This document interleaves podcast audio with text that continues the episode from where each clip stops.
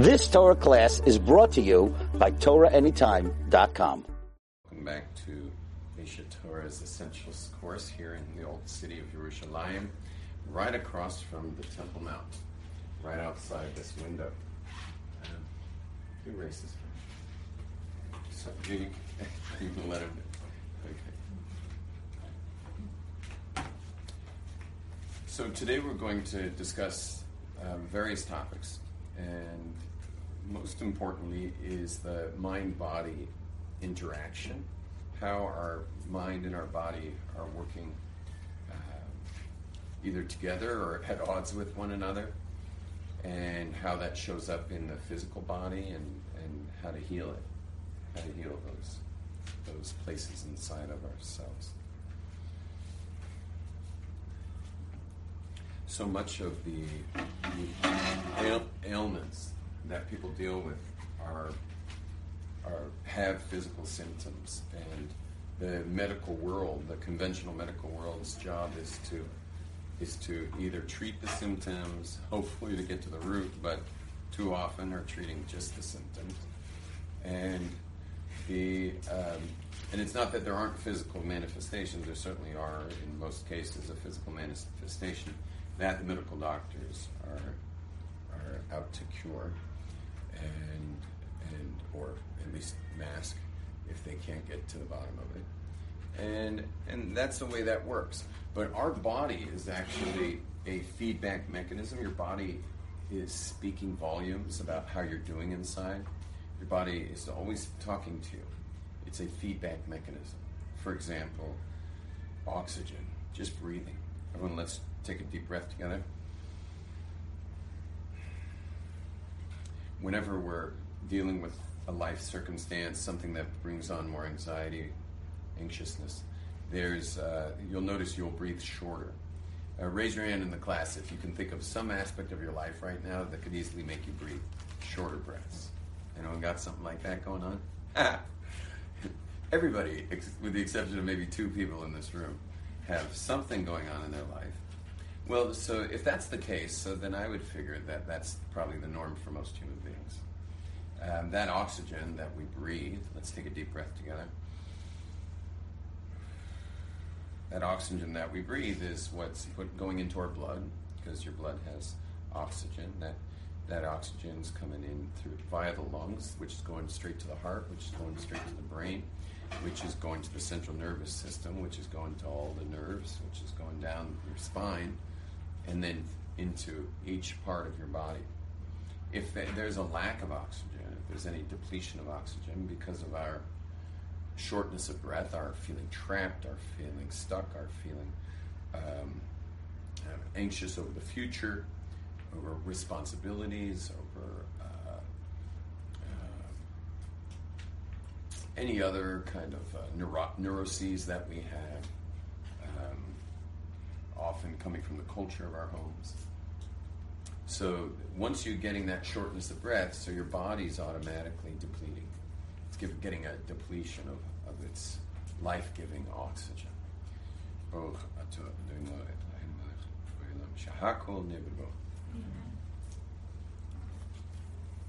so the way that shows up now, for those of us who are who are into being really well, is it's going to show up, as I said, in shortness of breath. So those of us who are really into being well, will be monitoring our breathing all the time. I mean, if you got good at monitoring your breathing, you're way ahead of the game. Because if, once you notice shortness of breath, you can automatically already be breathing deeply and reoxygenating, oxygenating your blood cells, and, and therefore your whole body is going to get the benefits of that. So the first thing is to be someone who's doing some level of breath consciousness. Uh, you want to get good at that, and, and it's also suggested that you do conscious breathing daily. Uh, people who don't do conscious breathing daily will tend to have uh, anxiety hit their body parts before they got, meaning they, something painful had to occur before they even realized it. But usually they'll attribute whatever the pain is to some motion they made, or or a fall, or an accident, or um, some familial history or something. Well, we all have an amazing culture of causes that each one of us has our own culture of our causes of pain, and the the that's the problem with it. What's up? Come on in. You can come in. You, you can learn for a minute if you want. You can come even five minutes. Um, you want to? Uh, can I ask you, young lady, to turn the fan down? There's a fan button on the upper console there. It's gone into some viper. Uh, down, not off, please. It's just high and low. Thanks. Just put on low. Did, you, did any of you notice that? Raise your hands if you didn't notice it. So you're the ones who probably noticed breathing later than most. but that was like that was a major noise. Com- not major if it comes on the way it did, but it's major compared to now. So therefore, there was something there, and you didn't even notice it. Another thing that goes unnoticed is the strobing effect of fluorescent lighting. But your central nervous system certainly notices fluorescent lights. What's that? You're used to it. Yeah, you get used to it. In fact, all of us have a certain level of misery that we're used to. Someone asked me advice yesterday. They said that they're, uh, they, they were going to be moving away from their uh, parents and moving, changing towns. And the parents are old Russians. And they just didn't know how to break it to their parents that they were moving away. And I said, Are your parents like always in pain over life? He says, Yeah. I said, Well, then you're doing them a favor because you're giving them even more pain. Worry about. Like they're, they're going to be great. I mean, you're going to give them the perfect pain. Like their kids are moving away. Like, that's like it's exactly what they're looking for is pain. And so, you know, here this person was not wanting to cause them more pain when pain is what they love the most.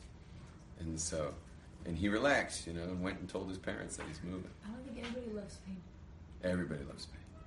You're in, you're crazy about pain. You wouldn't even know what to do with yourself without that pain. You've so identified with your pain that that you literally would have an identity crisis if you were pain free. I don't like it. I still have it. and we're going now deeper into the psyche of human beings. Is that none of us like our pain, but we do maintain it, don't we? You know, you'll notice when things are going smooth in your relationships, you'll somehow mess it up. Mm-hmm. You'll do something, say something, not call, you know, forget to call, forget to call, and perfectly make waves in the relationship. Humans are humans. We're like real cases. each one of us is like a case study. I mean, they should put each one of us in a museum for insanity. But there, there's no end to what will perpetuate, and and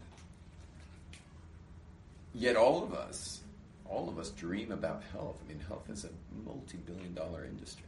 It's therapy that's supposed to make you well inside. A multi-billion-dollar industry, and yet and yet we all will maintain it. I mean, think about it. I'll tell you something very simple. How many in here want badly love?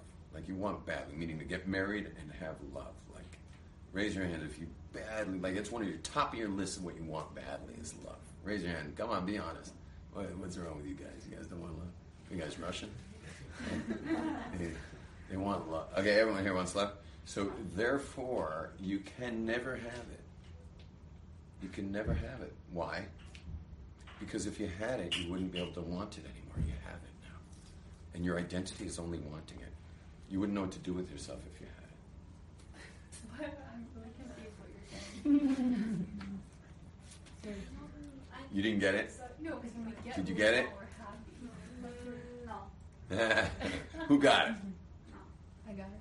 Who got it? it's, it's that it's How many people who have no money want money badly? And sometimes they actually get it, but where do you find them a year from now? still Yeah, wanting it. in their grave now. Wanting money. There's no end. Well, no, it's just that when you want something, it can often become your identity. You see, the way to get to love is not by wanting it.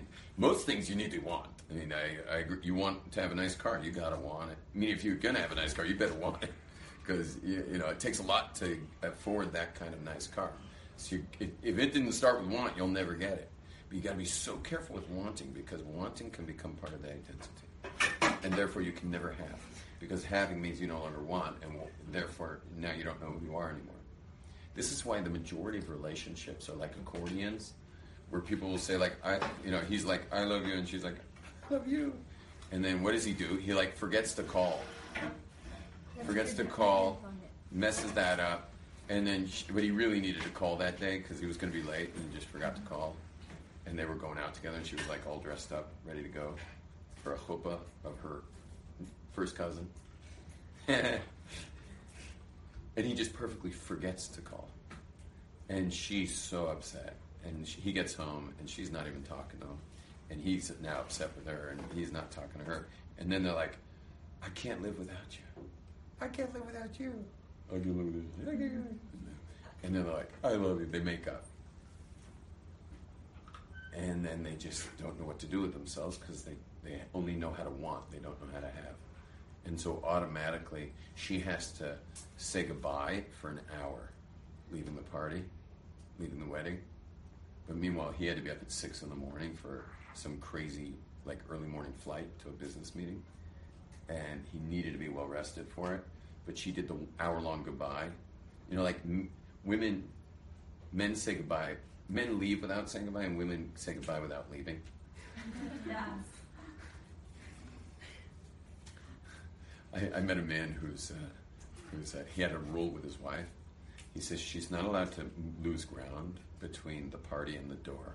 He doesn't care how long she takes, as long as she doesn't lose ground. I mean, just got to make ground, like towards the door. And he said, "Take your time. I'll be in the car, but don't lose ground.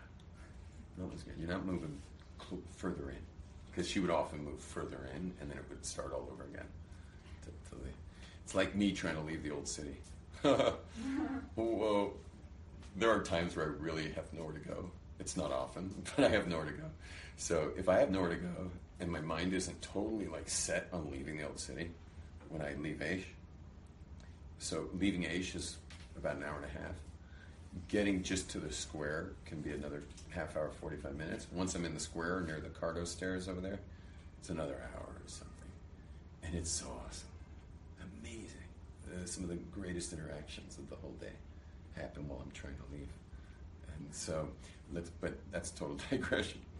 When you, the key to love isn't wanting it. The key to love is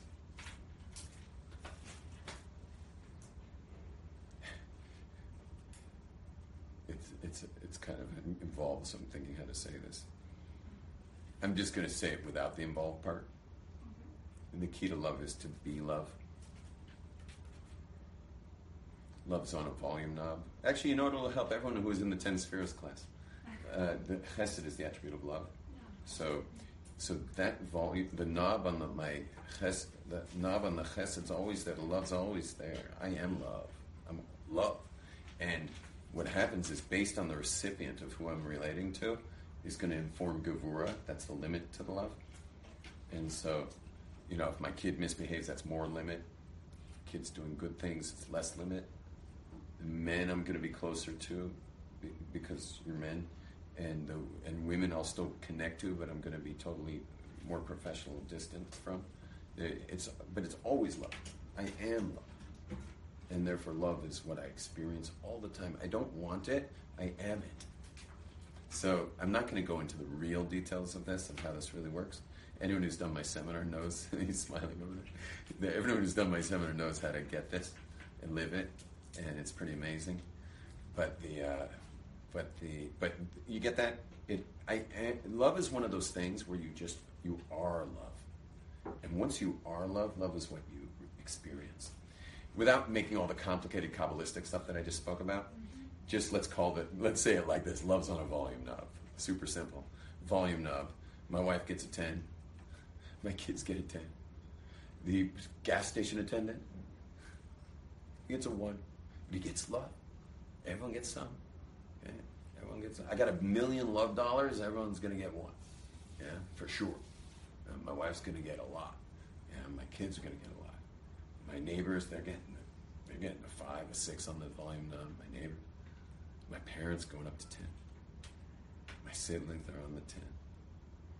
My uh, good friends are going to be the eight nines range. I'm not going to love them like my wife and kids, but they're going to be eight nine range. Again, strangers are going to be anywhere between one and three. Students who are male are going to be up five and six. Students who are female are going to be down at four three. But, but it's but I am love. I'm always love. That that's not that's not a, up for negotiation. Because what kind of life do we all want to live? What kind of world do we want to live in? A world of love. That's what I promise you. Every single one of you that more than food, water, shelter, clothing, uh, ambition, recognition, uh, uh, significance, power, everything you've ever ever wanted. I promise you, the top of the list is love. What about zero? What?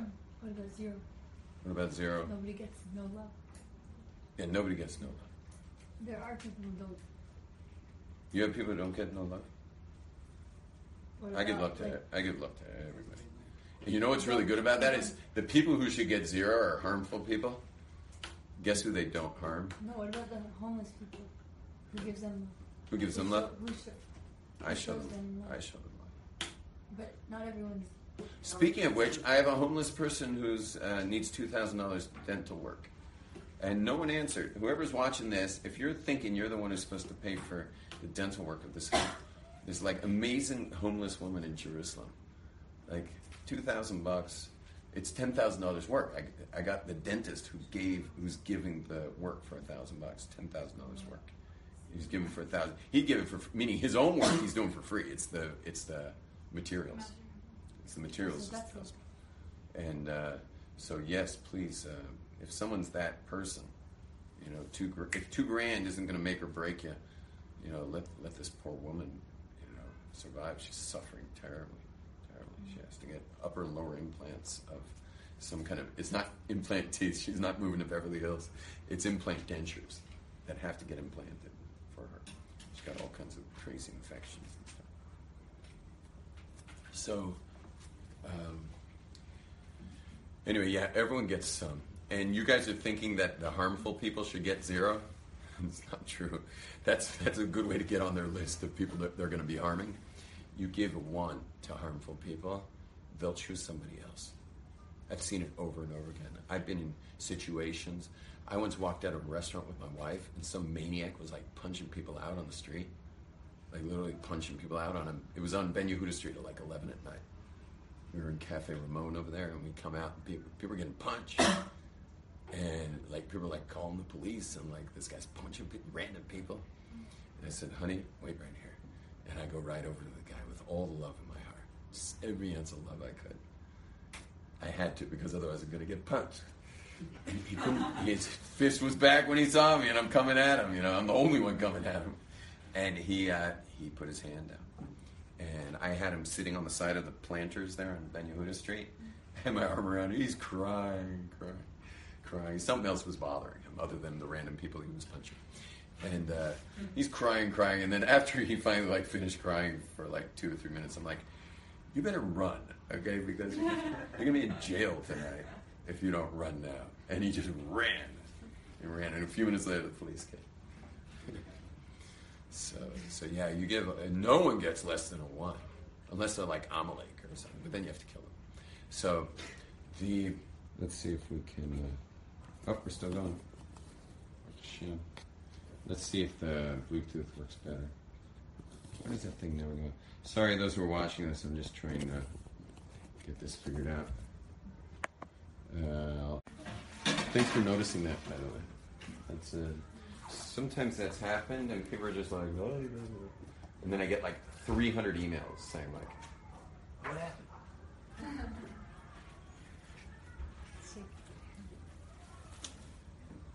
Okay, uh, enough about love. Yeah, I, you have a question? Yeah.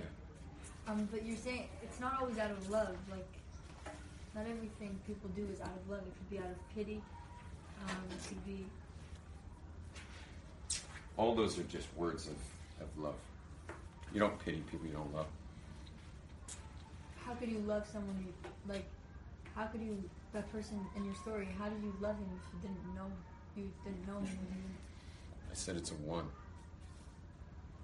The more you know them, the more you love them. We had a person in this class, everyone hated this person. I have to say, I was on the edge too. This guy was so disruptive. Every time he spoke, he swore. I could swear the guy never showered in his life. He was the most gruff, rough guy ever. And we are just like, when is this guy going to move on? You know. And then one day, I don't know how it happened, but he started talking about what he had been through. Uh, his, his, uh, you know, he had been abandoned by his father. His mother was a drug addict. He had been in and out of jails. He had been uh, homeless most of his life, growing up as a kid. And uh, it was just like the most heart wrenching story. This guy became the favorite guy of our class. He became our mascot of the class. No. We loved him. So we went from like weeks of like, when's this guy getting out of here to, to like, when's he coming? If he wasn't there, we felt like we couldn't even start. And that's the famous line: to know him is to is to love him. Is that somehow the guy that we all hated was the guy we all loved. It was just a question of, of knowing him a bit. Now let's go back to healing, alternative healing, and uh, and these things. Is that our body is is a feedback mechanism, and it is telling you things all the time. We spoke a bit about the breathing so you want to be the person who's aware of breathing way before the breathing goes short. Um, but there's other things too. Acne is affected by this. Um, muscle pain, uh, most specifically, is the, the back. Uh, the low back muscles are often uh, connected to overwhelm. Um, the upper back is often uh, related to tension and stuff. The stomach often related to fears, especially social anxieties, almost always in the digestive tract. Um, uh, anxiety over future things you're going to have to deal with is usually in the chest area. Obligations are often in the back of the neck. The uh, and some of these are societal, but some of these are real part of our built-in physiology. Headaches have to do with control. You know, when, the world does not, when the world's not coming out the way you wanted it, headache's the perfect way you know, to deal with that. And and also a headache it allows you to get back out. Like when you get a headache, all bets are off. You're gone. Like you're I'm out. Like once you have a headache, you're out. And so it's the it's the easy way out. with Headaches, um, but there is no such thing as a headache physiologically. There's no such thing as a headache. Um, there was a time where um, people of high stress were, would have ulcers. I don't know if you guys have heard of that. An ulcer is uh, some kind of like uh, open wound in the stomach of some acidic form or another. And that was like really in style for a while with all the causes, and here comes the doctors with all their, you know, medications to deal with the ulcers. And, and then all of a sudden, all of a sudden, there was like back pain. And ulcers were gone. Like, eh, eh, there's no way, I, I don't care if you're an evolutionist, like, there's no way we evolved from ulcers to back pain in a matter of 30 years but it just keeps shifting and shifting from like the body's parts that are going to be the popular painful uh, places. The, there is actually changes of themes in society of what part of the body. And now when I'm talking ulcers, these were real ulcers. These, these were not ulcers in the mind. These people were suffering ulcers. And people with real back pain, huh, you can't touch them sometimes. Can't touch them, they can't move they're they're they're walking hunched over there. They're, and if they straighten up, they're going to be screaming. You know, people laying down for days over this stuff. People quitting their jobs over this stuff. So, so this is. It's got real symptoms, with but emotional causes. Yeah. So like. Are you going to talk about love? No. Okay. So you're saying like just to be aware of it is is good, or like. Awareness is the is the most important part. And then what? So you're like, okay, I'm overwhelmed. That's why I'm feeling that way. So like. Yeah, what? so the best thing to do at that point would be to cry.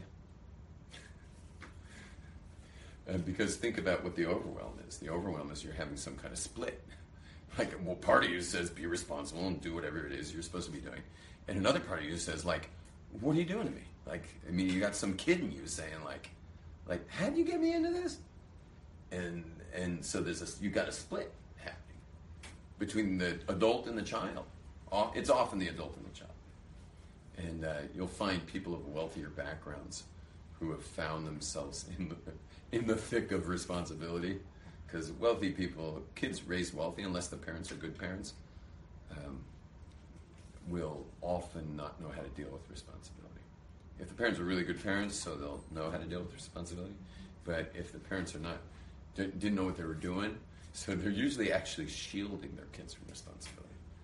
And they have no idea the disservice they're doing to that child. Because that child, so likely, in between their 30s and 60s, will wind up in, um, you know, that's kind of the main part of the responsibility of like ho- household, children, you know, making your living, paying your mortgage off, like 30 to 60 is the years.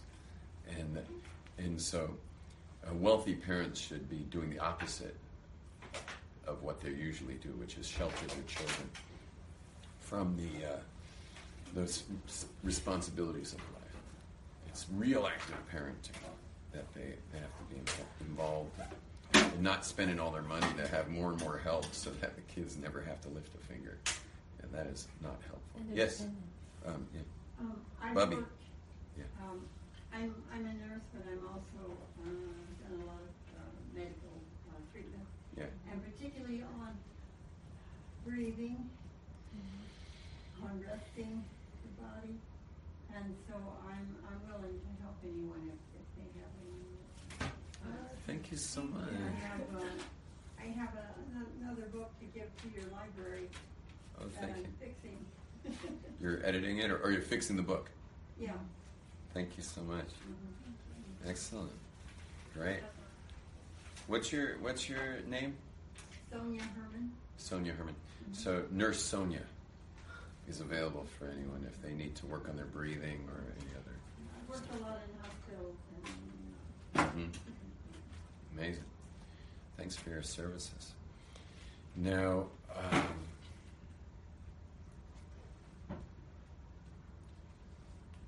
alternative healing will will be looking more at the root of things, and the root of things almost invariably is the emotions. Our bodies are super complex, and they're they're um, the pain in our body when we're something's wrong is there to as a service to us to mask um, fear, to mask rage, to mask upset, to mask anxiety, to mask um, any emotional discomfort. The physical body is the best address that the body's got left to protect you. And so our job is to is to do our emotional work to make sure that we're all keeping up with the this kind of raging mind of ours that's got this hell bent ambition responsibility and like you know taking care of a family or taking care of something in society or employees whatever it is. That part of our adult ambitious life has to be the child inside of all of us that wants to be more or less you know uh, playing. I mean uh, what does the child really want to do but play? And uh, and love and the you know whatever, children like each kid's kind of into something else but the but kids are pretty simple. They have to be up to speed with each other. They got to keep up with each other. And if they keep up with each other so then so then the the breathing stays whole the the body will feel pretty good. You know they've they've done a lot of tests on this. This is not a, this isn't just the world according to Yom Tov. They've they've done MRIs on very healthy people on parts of the bodies that where people will uh, you know have pain. And and they take people with no pain who have for example more degenerative disc problems than the people with the pain. So the people without the pain have more degenerative disc issues more family history of degenerative disc issues more clear disc material on nerves. And yet there's there's no pain because nerves are awesome. Nerves are like you know nerves are, are able to really transfer whatever it is they transfer those electrical impulses. But there's a lot to that and including oxygen is necessary in that process.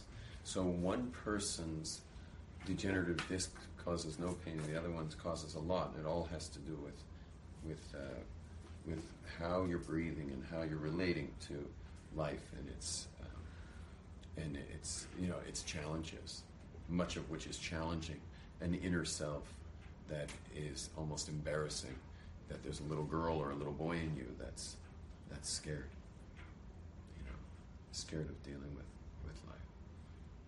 And so we all we all have to be really gentle with the boy inside of us, the little girl inside of us. You know,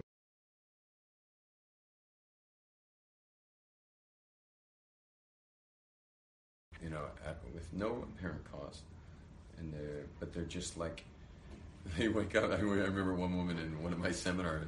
It was her turn to share, like she wanted to share. So I was like, okay, go ahead. And she's like, she's, listen what she, how she referred to her kids by accident. She's like, there are these people in my house. there are these people in my house, and then the whole room just like went, whoa, you know, called child services. And then she she noticed our reaction, and then and then she realized she was what she had said. But you get that? You get that?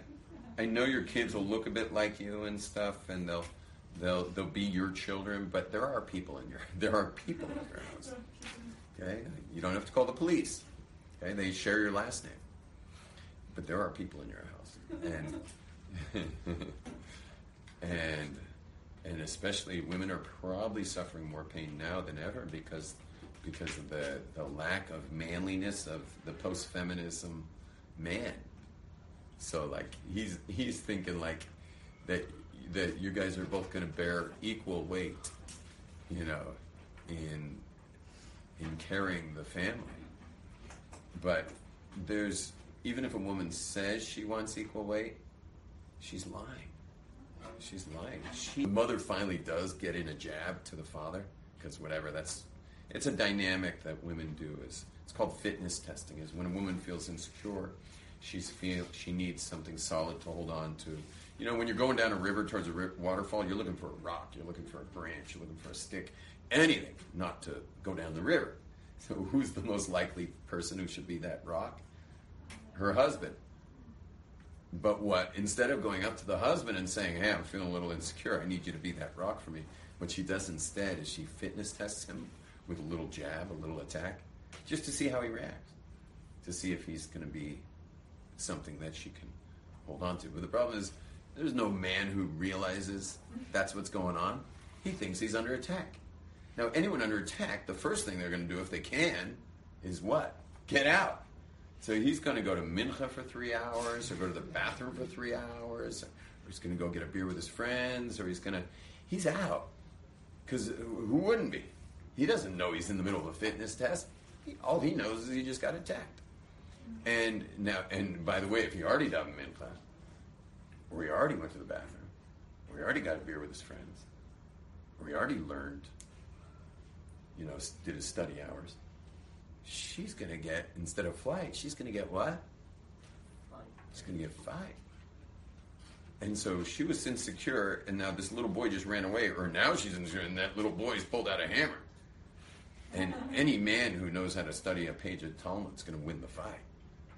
You know, that's what we do. We spend our time all day long, those of us study a lot of Talmud, we're in this constant fight with our, dealing with intense, intricate logic. And so the husband at that point grounds her into fine sand. And so what was insecure is now just like, you know, you can't scrape her off the ground with a spatula. And so the insecurity is very, very strong. But the funny, but we're, we're not talking about that right now. about the daughters. We're talking about the daughter. Is that the daughters love this moment because now that her father's all like wounded, he's like, like that, and she's stormed off, you know, because he blew his fitness test. He totally did not pass the test. And uh, gentlemen, in case you're wondering what you do to pass the test, you need to know this: is that you do not fight, you do not fly, neither. What you do is you just take deep breaths without her noticing. You just breathe the whole time, and you just be you just be that that solid guy. You just be that rock for her. You be that branch crossing the river, and just let her say what she's got to say. What is the big deal of you letting her finish speaking? Just let her finish. That's it. That's all she wants to do is finish saying some things. Okay, they were not nice. Yeah, they will not be nice. But just let her finish. When, when a person's insecure, they're temporarily insane. Okay? Any person who's insecure, man or woman, any person who's feeling insecure is temporarily insane. If you met someone who was crazy on the street, would you get into it with him? No way. You you kind of just go like that, like you, you just gotta walk away. Now, don't walk away when it's your wife. But if you're if someone's temporarily insane, don't get into it. Just breathe, be a rock for your wife. And then when she's done with whatever it is she was saying, you know, eh, tell her she spoke beautifully. I don't know, give her say something nice about what she said, and see if you can even reiterate some of the points she made. And uh, you know, let her know you were listening while you were sitting there breathing. Like let her let her re- reiterate some of her points, and then she'll be like instantly restored to her factory settings. That was just for the guys. Now, for ladies, by the way, don't o- don't overly fitness test your spouses. I can't. I you will fitness test them. I promise. You can't not do it. It's just built in the whole the whole female kingdom, whether it's animals or or humans. Fitness test the males. So that that you're going to do, but you can control how much you do it.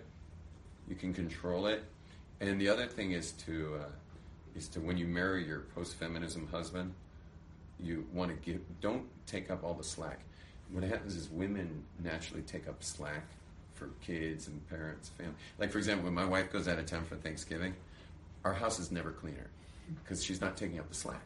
So everyone's actually washing their own dishes and cooking the meal and then washing the pots and stuff as long as she's in that house just this one drops a little something there and that one drops that and washing that and this one doesn't do that and this one throws her towel on the floor and this one does that and, and the house just she's like underneath all, all of it and she can't do it all. So women naturally take up slack and in our age of feminism is that um, when girls are young they kind of enjoy the power. They like the power. And the first years of marriage they like and so the men are like, they like it too.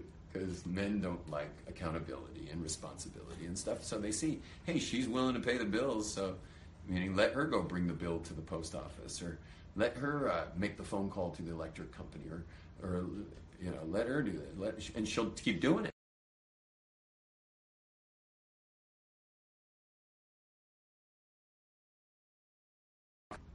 she gets more and more insecure as the years go go by.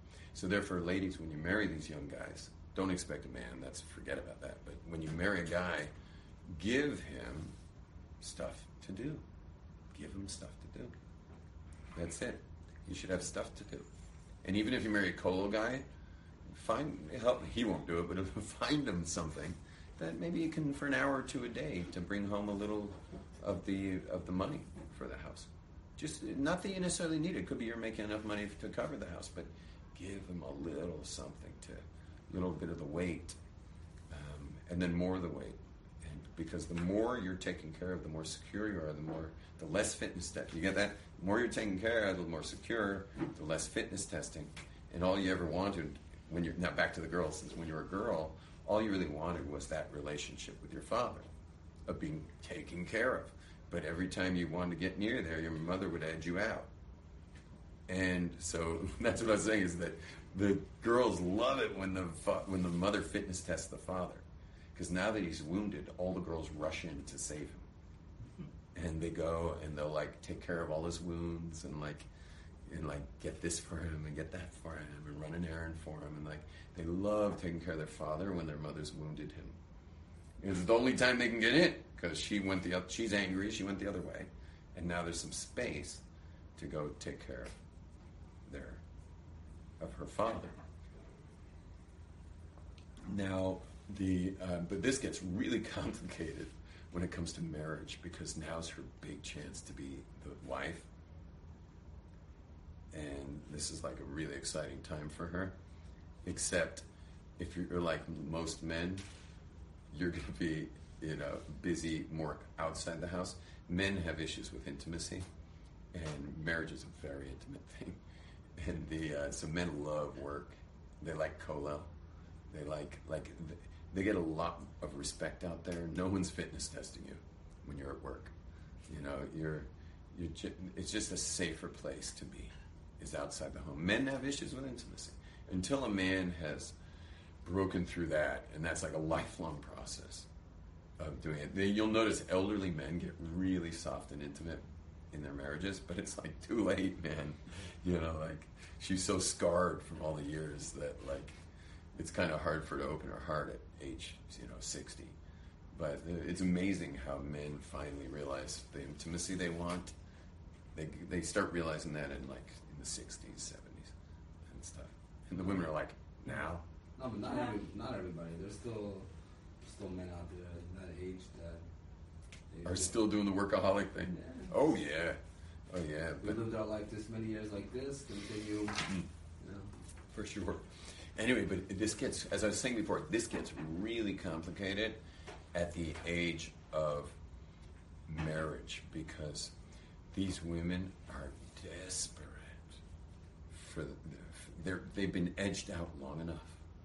They're finally not going to get edged out, and they're so excited, and they're so disappointed afterwards to see that his ambitions have edged her out his work, the respect he gets outside the home, edged her out like boom, like like meaning she never ever got to really get it. And so, so many women spend their lives frustrated, but really frustrated because they just spent like 20 years or 23 years or 28 years waiting to have no competition for the man. And yet the man's like, you, you want to do you want to do what? You want to stare into each other's eyes over candlelight? Like, okay, I guess I could. I, let me just go to the bathroom first. I'll be back in forty-five minutes. You know, like they just it's not easy for men to do that. And then she, they get the women get so disappointed, and in comes the kids, and this kid and that kid, and this kid and that kid and those times where even not that he was so available when they were just the two of them, but now that there are kids involved, the times now really very little time, and then it just life becomes disappointing. And so everything I'm saying is not to give some kind of God forbid curse of what your life's going to be. The reason I'm saying this to you is because I am officially what? warning you. I'm warning you of what could be if you don't heal now and become love as opposed to wanting it. You have to become love. You have to be someone who can breathe across from somebody and just be without having to be respected or say something smart or whatever and you have to be able to just be and be totally vulnerable like that. You have to be a man in your marriage, and you have to be someone who does take on that responsibility. Yet, as the beginning of the class yet monitor the child in you so you don't wind up like with debilitating knee pain or neck pain or back pain or stomach pain or whatever. Like, you're going to have to monitor that.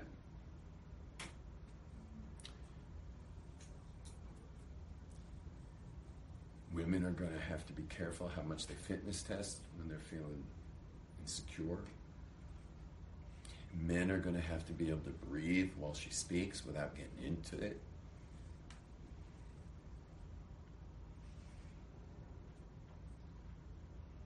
Men are going to have to realize that their woman has waited all these years for this. Men are going to have to be clear with the fact that they want love, not attention. Work is at yeshiva and work is where you get attention, and at home is where love happens. And that you want love more than attention. You have to realize that that it's your greatest need. Remember I mentioned that that's like greater than any any of your ambitions. It's your need for love is more important. Which I mentioned, many men only come to that what, too late.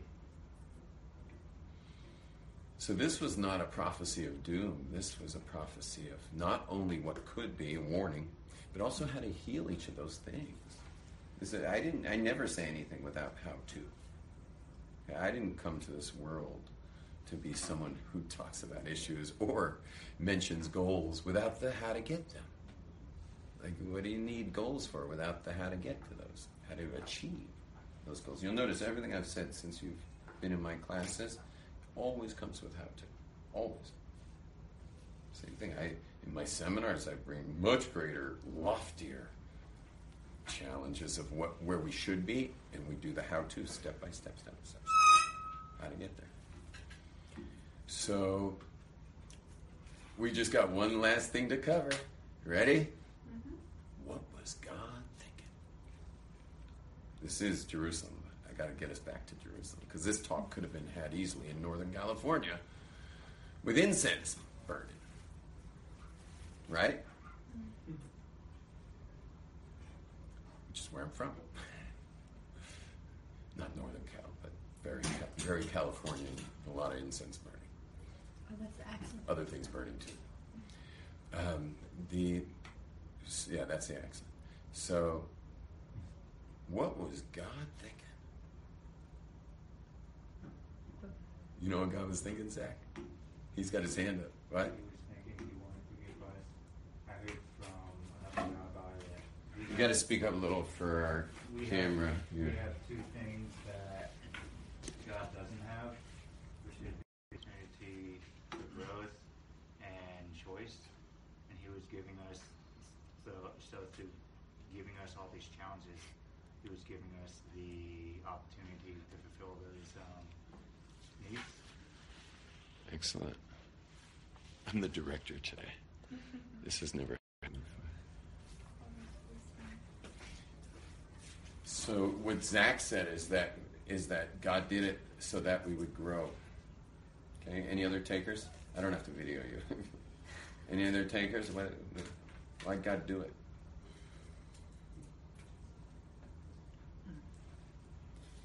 Do what? What? Do what? Set us up for this craziness. He wants the the finite became become infinite because he, he cannot uh, he cannot feel this because he is infinite. You're speaking more philosophically, but I agree with you. I'm asking why did God set us up to have this It's the only disappointment, pain, child fighting with the adult inside your heart, your mind, your depleting oxygen into our limbs and organs. Like why? He wanted to give, uh, he wanted to give us pleasure. Um, he wanted to give us, wanted to give us pleasure. He wanted us to, um, not to, not to be like him, but um, to. I, I know I, we don't. God doesn't need anything from us, but uh, to help us like to create, to see what we could create, like give us free will to see, like you know when we have when somebody has. I'm, I'm, I, everything you're saying is uh, much like uh, what's your name again? um, What? uh, time one. Tamara. Tamara. Much like Tamara's saying. What's your name? Ari. Huh? I'm, I'm just asking. Most people are going to lose this game big time. We all know people losing this big time. Majority of people are going to lose bad. You get that? Most everything we discussed about today, everything we talked about, most people are, are going to fall badly into this these syndromes. The chances of us falling into these syndromes is almost inevitable. Um, we're creating tools to, to either not fall in or if we do fall in, how to get out.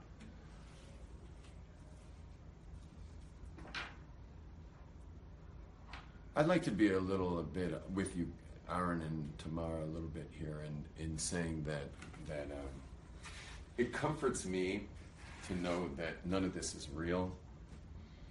Um, when I say that, I'll explain. Meaning to know that really all there is is God, and meaning God created this place out of Himself. So this is all really made of God, this whole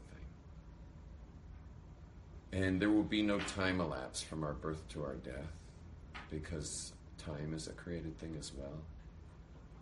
All that will have ridden through your entire experience of life will have been your soul. Your body temporarily houses it for this process called life on earth.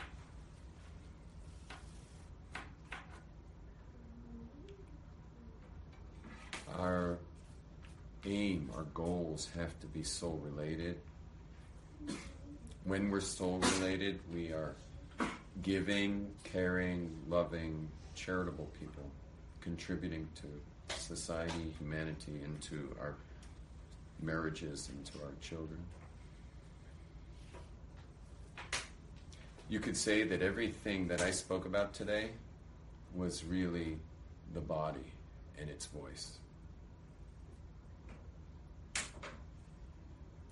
For example, the the young girl who so badly wants this relationship with her father is is really desperate to connect with oneness. Think about it. Every single one of us was spent the first nine months of our lives in the undifferentiated womb, undifferentiated oneness of the womb of our mother. Every one of us started with absolute oneness. And also the creation comes from oneness. When we die, we're going to be back into that oneness. And ever since we were born, all we've really wanted is that oneness. And if you think about life, life's just all the frustration of not having been able to achieve the oneness. This whole class was just about our frustrations in not being able to achieve oneness. Where it got broken many times over and over and over. Our parents either didn't know what they were doing, or even when they did, the teacher didn't know what she was doing, and even when she did, a kid didn't know what he was doing, and even when they did, like, you know, you didn't know what you were doing. You know, when it was your turn to speak during the play and you forgot your lines. Like, stuff went wrong all over the place. And and everyone's walking around like you got to picture everyone you meet with like bandages all over the place. So like they're like everyone's like crash victims. Everyone's like crash victims. But in the end, the very simple fact that when you show up in a Torah class and the rabbi or a Shabbos table and the rabbi can't stop talking about your soul, and you're just like, like I don't even know if I have a soul. Like, like who says we have a soul? I didn't see my soul in my MRI. You know, I'm like the reason the rabbi keeps talking.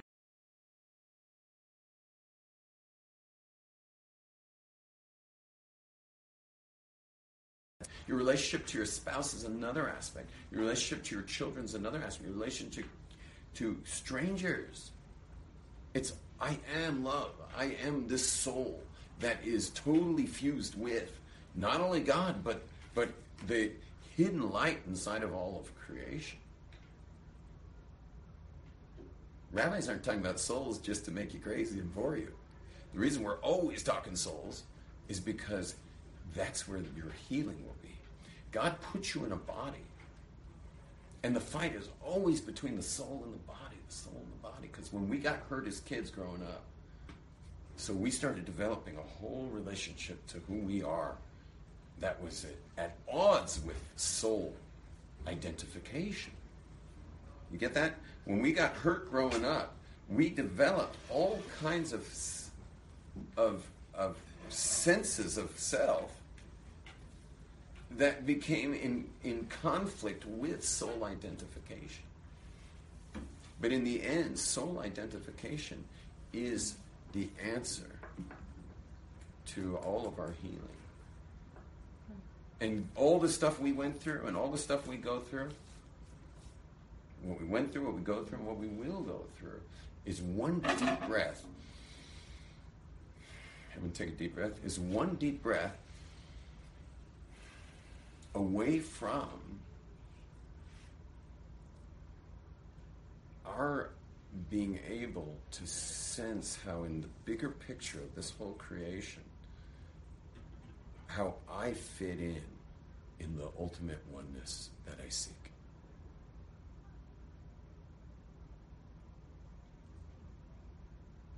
It's one deep breath away. It's that identification of the soul and its oneness with all that happens around us, which is being totally orchestrated by this creator. If I could just take that deep breath, and it's amazing that the word soul in Hebrew is neshama, and the word for breath is neshima. Is that I am one deep breath away from just taking a pause. Everyone breathe. Breathe. I'm pausing and recognizing how all of this is part of my attachment to the oneness which is everywhere in and in, sparks of it are in my father and in my mother and in my work and in my responsibilities and in my play and in my my embracing the child in me that does just want to play yet in my adult responsible life and the contribution that I've come to make each one of us has come to make which will only breed more responsibility. Yet it's all part of this oneness. That deep breath, a deep breath, which is the deep soul and the deep connection to the oneness of God in all things. How do you get oneness? You get oneness? Just deep breath. No, it's not. It's about. Isn't it about like other people too? Oneness is about being united. Oneness is oneness with everything. You can hug a tree, you can hug a person, hug yourself. When's the last time you looked in the mirror and said, I love you? Thank you very much, everybody. If anyone if anyone wants to boost that one, probably help a lot of people. Twenty bucks a boost. I'm uh, I'll boost it if you don't, but Rabbi shouldn't have to pay for his own class. I don't care though if I have to. It's okay. Um, Rabbi Ellis is taking the group on a tour. Is it, where's this tour? That's men only. It, it sounds like. Anyone who wants to come